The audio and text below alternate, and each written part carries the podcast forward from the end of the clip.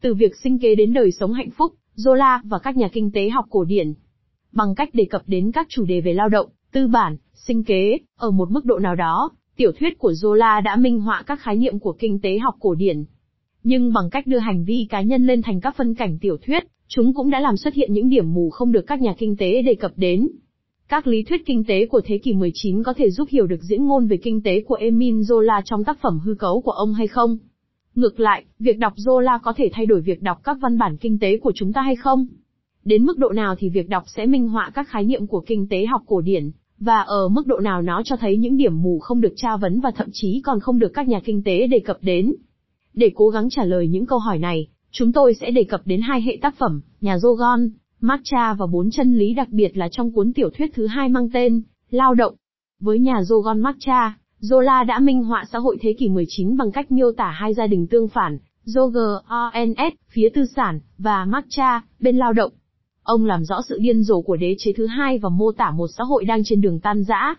Trong nhà Jogon, Matcha, ông đã sử dụng thể loại văn mới, dạng văn không tưởng, đặc biệt lấy nhiều cảm hứng từ Charles Fourier. Zola là người thừa kế ban rắc và cũng ghi nhận điều đó. Ông thừa hưởng, ở ban giác mong muốn mô tả xã hội với tất cả sự đa dạng của nó. Nhưng ông còn đi xa hơn, bằng cách làm nổi bật các nhóm xã hội và trao vị thế nhân vật chính, trên anh hùng cho những người trước nay chưa được hưởng vị thế đó trong văn học tiểu thuyết, những người công nhân và người lao động nghèo. Theo Giác Ho 2017, thế giới của người và vật vốn dễ dàng bị bỏ qua và chẳng cần bận tâm, nay trở thành thế giới thực. Để viết tiểu thuyết của mình, Zola trở thành một điều tra viên, mỗi lần lại thực hiện một công việc chuẩn bị với quy mô lớn. Áp dụng phương pháp thực nghiệm của nhà sinh lý học Lo Bernard, dựa trên cả quan sát và kinh nghiệm, ông viết, tiểu thuyết ra được hình thành từ một người quan sát và một người thử nghiệm. Phía người quan sát thì đưa ra các sự kiện theo như những gì người đó đã quan sát chúng, thiết lập điểm khởi đầu, thiết lập nền tảng vững chắc mà các nhân vật sẽ vận động bên trên đó và các hiện tượng cũng từ đó mà phát triển. Sau đó, người thử nghiệm xuất hiện và thiết lập thí nghiệm, ý tôi là làm các nhân vật vận động trong một câu chuyện cụ thể nào đó, để cho thấy rằng các sự kiện sẽ nối tiếp nhau như đòi hỏi của quyết định luận các hiện tượng được đưa vào nghiên cứu. Đó hầu như luôn là một thí nghiệm được sử dụng để xem trên để hiểu, như cách gọi của Lo Bernard, nhà tiểu thuyết lên đường tìm kiếm một sự thật, 1880, trang 52. Cái sự thật, mà một nhà kinh tế học có thể tìm kiếm trong tiểu thuyết của Zola ấy, là gì? Những tiểu thuyết này, theo Alan Bazet, đi từ một ý tưởng chung, thường là về kinh tế, xã hội hay chính trị, và không phải từ một nhân vật hư cấu. Các nhân vật được tạo ra để phục vụ cho ý tưởng chung. Ví dụ, trong giới Mino, là sự đối lập giữa lao động và tư bản. Chúng tôi đề xuất tìm hiểu quan niệm về lao động của Zola từ hai góc độ. Thứ nhất, việc xác định tiền lương. Thứ hai, vị trí của lao động, như điều kiện cho một cuộc sống hạnh phúc.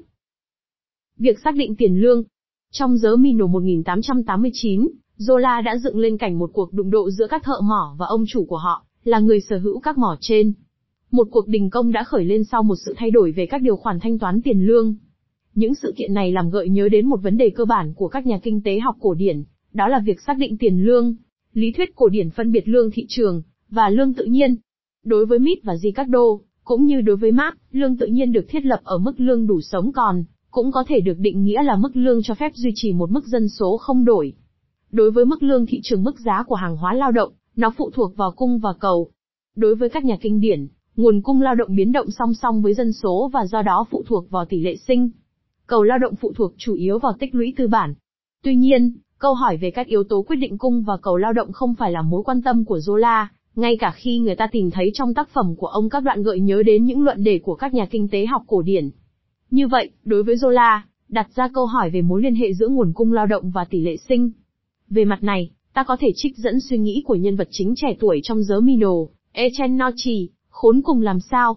Tất cả những cô con gái bơ phờ mệt mỏi này, đến buổi tối vẫn còn đủ ngu ngốc để tạo ra những thằng người nhỏ bé khác, những xác thịt để làm việc và chịu đau chịu khổ. Chuyện này sẽ không bao giờ kết thúc, nếu lúc nào xung quanh họ cũng chỉ đầy rẫy những đứa trẻ chết đói. 1885, trang 163. Nhưng tiểu thuyết gia vẫn tách khỏi tầm nhìn của ma thút, người mà, trong tiểu luận về các nguyên tắc dân số, rõ ràng đã gửi một thông điệp có tính quy phạm đến người lao động, thúc giục họ không sinh ra nhiều con hơn khả năng họ có thể nuôi nấng. Trong nhận xét của E Cheng, khả năng sinh sản của người lao động nghèo có vẻ gần như là một định mệnh, như thể Zola lưu ý rằng những người khốn cùng nhất không thể lường trước được những hậu quả. Về ý tưởng chủ đạo của các nhà cổ điển, theo đó sự tích lũy tư bản sẽ cho phép tăng mức lương của thị trường, thì theo hiểu biết của chúng tôi, không được Zola đề cập rõ. Với chúng tôi, đúng hơn thì, cách mà nhà tiểu thuyết này dự kiến có thể cải thiện điều kiện sống của người lao động nằm trong cuộc đấu tranh giữa các nhà tư bản và những người lao động. Ở ông, điểm nhấn nằm, ở số phận của những tầng lớp rất nghèo và gặp khó khăn tột cùng trong cuộc đời họ. Chúng ta đã lao động cật lực cho một công việc mà trong quá khứ là một sự trừng phạt dành cho các tù khổ sai, đến lượt ta còn dễ mất mạng hơn cả những nô lệ đó nữa, làm tất cả những thứ này để thậm chí còn không có đủ thịt lên bàn ăn vào buổi tối. Không nghi ngờ gì, ta vẫn có phần cơm thừa canh cặn của mình, ta vẫn ăn, nhưng ăn quá ít, vừa đủ để chịu đựng mà không chết đói. Ta bị nghiền nát bởi nợ nần, bị truy đuổi như thể ta vừa ăn trộm bánh mì vậy, như trên, trang 203. Thông qua mô tả về điều kiện sống khốn khổ của người lao động ở mỏ vô vờ, Zola đặt ra vấn đề về sự sinh tồn và những gì nó chứa đựng. Đâu là những vật phẩm cần thiết cho một cuộc sống đàng hoàng? Việc đặt câu hỏi về nội dung của sống còn được các nhà kinh tế học cổ điển đề cập thông qua ý niệm lương tự nhiên. Trong khi lương thị trường chỉ phụ thuộc vào các cơ chế kinh tế, thì lương tự nhiên đặt ra câu hỏi về việc định lượng các nhu cầu. Lương đầu phụ thuộc vào cung và cầu lao động và có thể biến thiên theo những tham số hay sự kiện nhất thời, trong khi lương thứ hai phụ thuộc vào các yếu tố ngoại sinh với thị trường và vào những vận động mang tính cơ cấu hơn. Do đó, sự sống còn được xác định theo chiều kích lịch sử. Về cơ bản, một mặt của nó liên quan đến thực phẩm, nhưng cũng còn có các yếu tố xã hội, ví dụ như nến để thắp sáng. Mức lương tự nhiên là một quy ước xã hội, là kết quả của một sự phân chia giữa tiền lương và lợi nhuận, do đó là của cuộc đấu tranh và các cuộc thương thảo giữa các giai cấp, nhưng cũng là kết quả của các quy ước được tạo dựng bởi lịch sử và những cách vận dụng quy ước đó nữa. Khía cạnh đầu tiên được minh họa rõ ràng bởi cuộc đình công trong giới Mino, mô tả sự đối nghịch giữa lao động và tư bản trong một cuộc đấu tranh cho kế sinh nhai và cho cuộc sống. Nhưng trên hết, nó là cơn thịnh nộ đối với nhúm tiền lương rẻ mặt kinh khủng này, là sự nổi dậy của cơn đói, chống lại sự thất nghiệp và những món tiền phạt, chúng ta đã không ăn nữa, rồi ta sẽ thành cái gì nếu họ còn giảm cả tiền lương của ta. Như trên, trang 220. Cuộc đấu tranh đã vượt ra ngoài vấn đề mức tiền lương và đặt ra câu hỏi về sự sống còn. Cuộc đấu tranh giai cấp là cái định hình mức lương. Một điểm chung trong phân tích giá trị của Mitt, Ricardo và Marx là sự tồn tại một mối quan hệ nghịch đảo giữa tiền lương và lợi nhuận. Trong chương 8 của cuốn một về của cải của các dân tộc, Adam Smith đã giải thích việc xác định mức lương như sau, chính theo quy ước thường được thực hiện giữa hai nhóm người này, với lợi ích của họ hoàn toàn không giống nhau, mà một mức lương chung được xác định, những công nhân thì mong muốn được trả lương càng cao càng tốt, và những người chủ thì trả ít nhất có thể, phía này có xu hướng thỏa thuận với nhau để tăng lương, còn phía kia thì hạ thấp chúng. 1776, trang 137. Nhưng cuộc đấu tranh là không cân sức. Mít cung cấp một phân tích sẽ được mát nhắc lại, không khó khăn gì trong việc dự đoán xem bên nào giữa hai bên, trong mọi hoàn cảnh bình thường, sẽ có lợi thế trong cuộc tranh luận này, và áp đặt tất cả các điều kiện của họ lên bên kia. Những người chủ lao động, với số lượng nhỏ hơn, có thể thương lượng dễ dàng hơn, và hơn nữa, luật còn cho phép họ bàn tính với nhau, hoặc ít nhất cũng không cấm họ, trong khi nó lại cấm những công nhân làm việc đó. Chúng ta hoàn toàn không có điều khoản nào của Quốc hội chống lại những liên minh có xu hướng giảm tiền lương lao động, nhưng chúng ta lại có nhiều luật chống lại những người có khuynh hướng làm tăng nó, như trên. Ngoài khía cạnh pháp lý này, các nhà tư bản, theo như Mitt nói với chúng ta, có một vũ khí khác, đó là việc kiểm soát thời gian. Một chủ sở hữu, một nông dân, một chủ sản xuất hoặc thương gia, nói chung, có thể sống một hay hai năm từ số tiền họ đã tích lũy được, mà chẳng cần thuê một công nhân nào. Nhiều công nhân thì không thể sống sót nổi đến một tuần nếu không có việc làm như trên. Mark có suy nghĩ tương tự, tiền lương được xác định bởi cuộc đấu tranh gay gắt giữa giới tư bản và công nhân, chiến thắng nhất thiết thuộc về phía tư bản. Nhà tư bản có thể sống lâu hơn mà không có người lao động, hơn là người lao động không có nhà tư bản. Liên kết giữa các nhà tư bản là bình thường và hiệu quả, còn giữa người lao động thì bị cấm chỉ và chất đầy hậu quả nặng nề lên họ. 1844, trang 55. Độ trễ về thời gian này được minh họa rõ rệt bởi cuộc đình công trong tác phẩm Giớ Mino. Sự khốn cùng tác động đến người lao động rất nhanh chóng trong khi các ông chủ, hé nơ bời hay dích quà vẫn sống xa hoa. Một khoảnh khắc biểu tượng là lời mời nhà dích quà đến ăn trưa với nhà hé nơ bời. Đột nhiên, ông hé nơ bời nghĩ đến bữa trưa, và ông định gửi người đánh xe ngựa đến thông báo cho nhà dích quà rằng phải hoãn lại lời mời, cho đến lúc một sự do dự, một chút thiếu cương quyết đã ngăn ông ta lại, khi ông vừa chỉ trong vài câu ngắn ngủi, sắm sửa quân trang để chuẩn bị chiến trường cho mình. Ông lên gặp bà hé nơ bời, mà một người hầu gái vừa giúp làm tóc xong, trong phòng trang điểm của bà. À, họ đang đình công, bà thản nhiên nói, khi ông hỏi ý kiến bà. Chà, vậy nó sẽ tác động thế nào đến chúng ta? Không lẽ ta phải ngừng ăn sao, phải không nào? Zola, 1885, trang 238. Sự xuất hiện của cuộc đình công làm nổi bật sự ngăn cách giữa các giai tầng xã hội.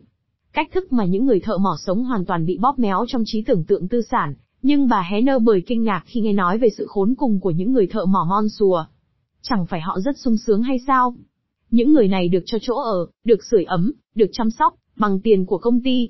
Trong toàn bộ sự thờ ơ của bà đối với bầy người này, bà không biết gì về họ ngoài bài học kinh nghiệm, điều mà bà làm những người khách Paris viếng thăm phải ngạc nhiên, và cuối cùng bà đã tin vào điều đó, bà đã phẫn nộ với sự vô ơn của đám người này, như trên, trang 248.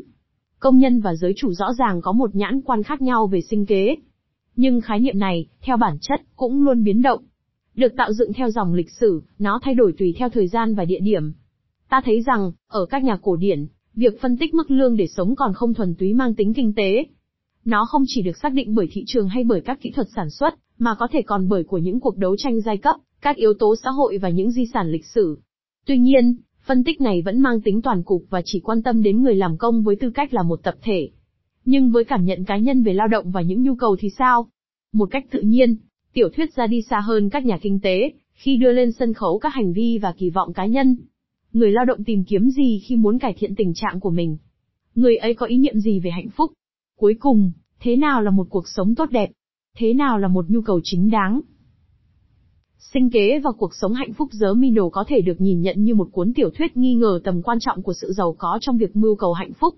Người giàu ở đây được khắc họa như những người đặc biệt bất hạnh, bánh mì, bánh mì, bánh mì. Đúng là lũ ngu. Ông hé nơ bởi lặp đi lặp lại, trông tôi có hạnh phúc không? Một nỗi tức giận dâng lên khiến ông ta chống lại những người này, những kẻ không hiểu gì. Ông sẵn lòng tặng không cho họ, sẵn lòng chi ra những khoản lương hậu hĩnh, để được giống như họ, những kẻ mặt dày, giao cấu dễ dàng thoải mái mà chẳng phải hối tiếc. Ông ta sẵn sàng cho đi mọi thứ, giáo dục của ông, hạnh phúc của ông, sự xa xỉ của ông, sức mạnh chỉ huy của ông, nếu một ngày, ông có thể là người khốn cùng nhất trong những kẻ cùng khổ đã vâng lời ông ta, được thoát khỏi lớp da của ông ta, được đủ thô lậu để tát vợ mình và hưởng chút vui thú với nhà hàng xóm. Và ông cũng mong muốn biết bao được chết vì đói, được có một cái bụng trống rỗng, cái dạ dày cong oằn vì những cơn có thắt khiến bộ não hoa mắt chóng mặt, có lẽ nó sẽ xóa sổ hoàn toàn ở ông ta cơn đau vĩnh viễn này. A, sống như súc vật, không có gì cho riêng mình, gặt đập lúa mì với nàng thợ mỏ xấu xí bẩn thỉu nhất, và lại có thể hài lòng với điều đó. Như trên, trang 396. Ở người giàu, sự bất hạnh của chính anh ta khiến anh ta không thấy bất hạnh của người nghèo cũng như sự bất bình đẳng. Nhưng Zola cũng gợi ý rằng có một cái gì đó vượt qua chiều kích của sự giàu có trong việc tiếp cận với hạnh phúc, đó là giới hạn nội tại của những nhu cầu, và lại có thể hài lòng với điều đó. Nói chung, trong suốt chiều dài tiểu thuyết, có một câu hỏi mà các nhân vật đặt ra về hạnh phúc. Có vẻ như nó không thể đạt tới, vừa đối với các công nhân của mỏ vô vờ, bị hạn chế bởi việc mưu cầu kế sinh nhai của họ, vừa đối với những nhà tư bản giàu có. Những suy nghĩ của Zola về sinh kế, do đó rơi vào một câu hỏi về cuộc đời hạnh phúc, và việc khớp nối giữa nhu cầu của con người, lao động và việc sống tốt. Trong giới Mino, vào cuối cuộc đình công, E Cheng mơ ước những điều đơn giản, nhu cầu an bình, một nhu cầu không gì cưỡng được muốn được hạnh phúc đã xâm lấn anh ấy, và anh ấy thấy mình đã kết hôn, trong một ngôi nhà nhỏ sạch sẽ, không có tham vọng nào khác ngoài sống và chết ở đó, cả hai người với nhau.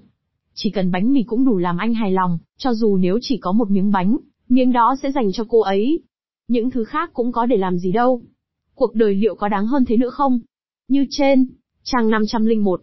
Sau khi đã dẫn dắt một cuộc đấu tranh khốc liệt, E Cheng mơ về một ngôi nhà nhỏ, một ít bánh mì, nước uống, một người phụ nữ.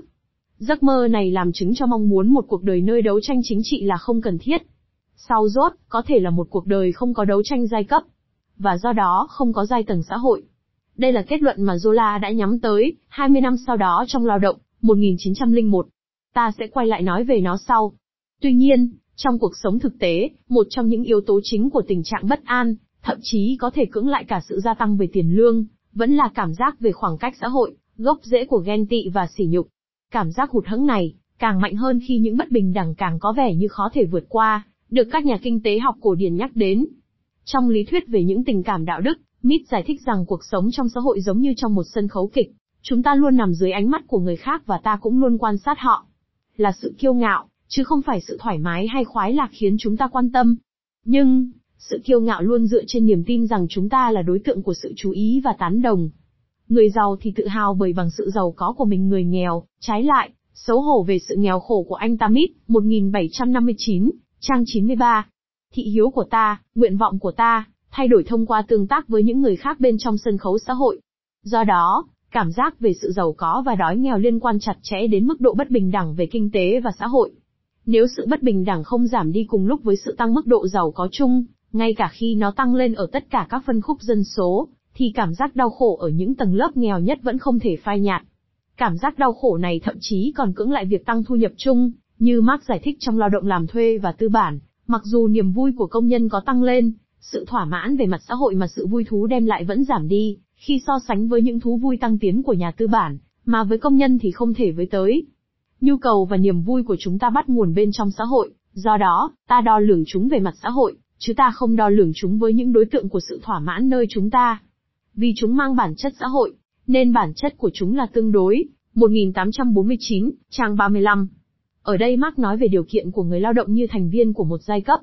Sự giàu có được tư duy ở cấp độ kinh tế vĩ mô, không có chỗ cho những chỉ nhận mang tính cá nhân. Thông qua các nhân vật của mình, Zola cung cấp một tầm nhìn tập trung vi mô, hơn, nơi hạnh phúc được tư duy từ những nguyện vọng chủ quan cá nhân. Vì vậy, cảm giác ghen tị và sỉ nhục liên quan đến tình trạng nghèo nàn của họ được tìm thấy, ở một số nhân vật, nhưng không phải ở tất cả. Người lao động tốt và xấu Trong một số tác phẩm, Zola đã xây dựng những nhân vật người lao động tốt, và xấu, ré vẹt và khúc bổ trong phần đầu của quán rượu tồi, nhưng cũng có cả Gozet, trong suốt tiểu thuyết, như một hình tượng biểu trưng cho một người lao động trung thực, trái ngược với Lon Trì, mang những nét xấu xa, bune, phản đề của Jagu, trong lao động. Trong suốt phần đầu của quán rượu tồi, ré vẹt có một hành vi đạo đức, trong tương quan với các chuẩn mực và nguyên tắc kinh tế, cô làm việc, không bao giờ chi nhiều tiền hơn số tiền cô có và luôn có khả năng lo xa. Trong những năm đầu tiên sau khi kết hôn, Couple và cô sống một cuộc đời bình lặng, trong sạch và đáng trọng, đó là 4 năm làm việc chăm chỉ.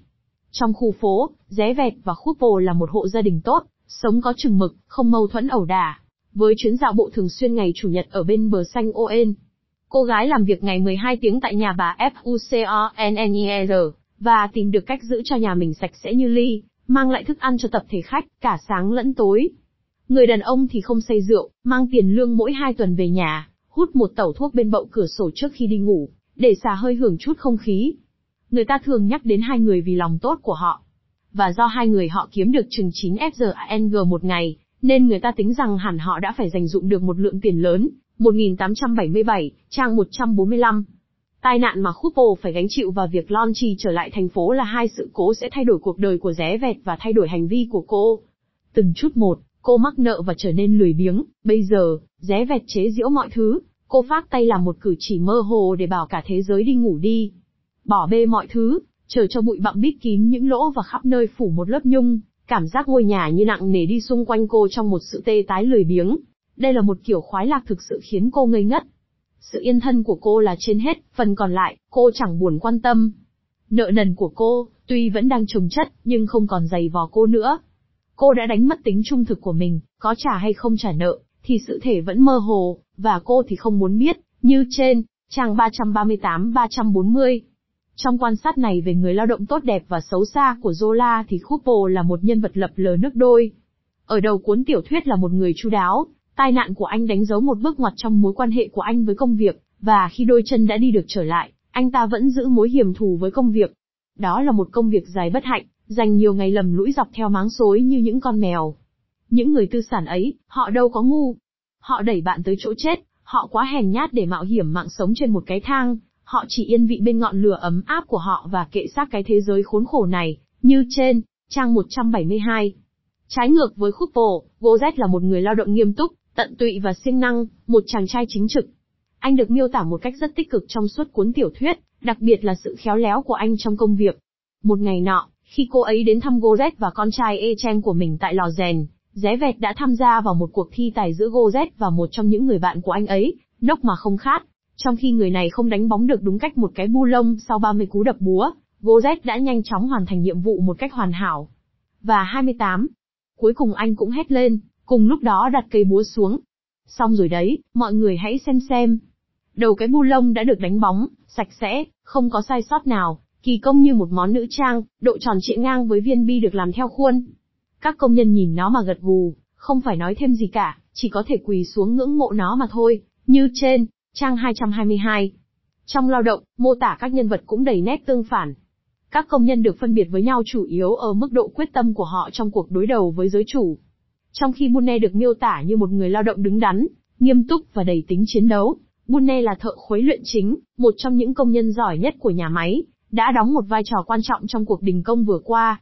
Đọc báo chí Paris, với tinh thần về sự công bằng mà những người làm công gánh chịu bất bình đẳng khơi dậy, anh đã rút ra từ đó hẳn một chỉ dẫn cách mạng, tất nhiên còn nhiều thiếu sót, nhưng nó đã khiến anh trở thành người ủng hộ khá rõ ràng học thuyết tập thể. Hơn nữa, như anh đã nói một cách rất khôn ngoan, với sự cân đối đẹp đẽ của một con người chăm chỉ và khỏe mạnh, đó là giấc mơ mà ta cố gắng đạt được một ngày nào đó, và trong khi chờ đợi, ta cần có được nhiều công lý tức thời hơn, để những người đồng chí của ta càng ít phải chịu đựng càng tốt. 1901A, trang 44. Zola đặt bên cạnh đó Jagu, một phản, anh hùng lười biếng, cao có và ghen tị, đó là một anh công nhân trung bình, không tốt cũng chẳng tệ, là sản phẩm hư hỏng của chế độ làm công ăn lương, mà tổ chức lao động hiện tại đã tạo ra. Quả thật là anh ta kêu gào chống lại chế độ tư bản, anh tức giận vì thứ lao động áp chế này nghiền nát mình, anh thậm chí còn có khả năng tham gia một cuộc nổi dậy ngắn, nhưng sự tàn bạo lâu năm đã bẻ gập con người anh ta, ở đáy lòng anh là tâm hồn nô lệ, cung kính trước truyền thống đã được xác lập, ghen tị trước người chủ tối cao, là kẻ sở hữu và thưởng thức tất cả mọi thứ. Anh chỉ nuôi dưỡng một tham vọng giấu kín muốn thay thế ông ta vào một buổi sáng đẹp trời nào đó, để rồi được thế chỗ ông ta mà tha hồ sở hữu với hưởng lạc. Lý tưởng, nói tóm lại, là không phải làm gì cả, trở thành chủ để không phải làm gì cả như trên. Trang 69. Sự lười biếng và ganh tị này bị Zola lên án, vì đối với ông, lao động là một hoạt động cao thượng. Bằng cách đối lập các nhân vật tốt và xấu, nhà văn đã có một đánh giá đạo đức. Theo hiểu biết của chúng tôi, ở các nhà kinh tế học cổ điển thì không có sự phân biệt như vậy giữa những loại người lao động khác nhau, với họ, hành vi của người lao động được phân tích như của một nhóm xã hội được mô tả như một toàn thể. Lối thoát cho hệ thống tư bản Việc bắt buộc phải lao động không phải là vấn đề trong mắt Zola. Lao động luôn được nhắc đến một cách tích cực trong các tác phẩm của ông. Cái bị phê phán là sự phụ thuộc của người lao động vào chủ sở hữu phương tiện sản xuất, nếu những người lao động này muốn đảm bảo cho sinh kế của mình. Trong giới Mino, cuộc đình công, vốn là phương tiện đấu tranh cho sự sống còn, là một phong trào tập thể đích thực nơi mỗi người không chỉ đấu tranh cho bản thân mình, mà còn cho cả những người khác, cho điều kiện của công nhân nói chung.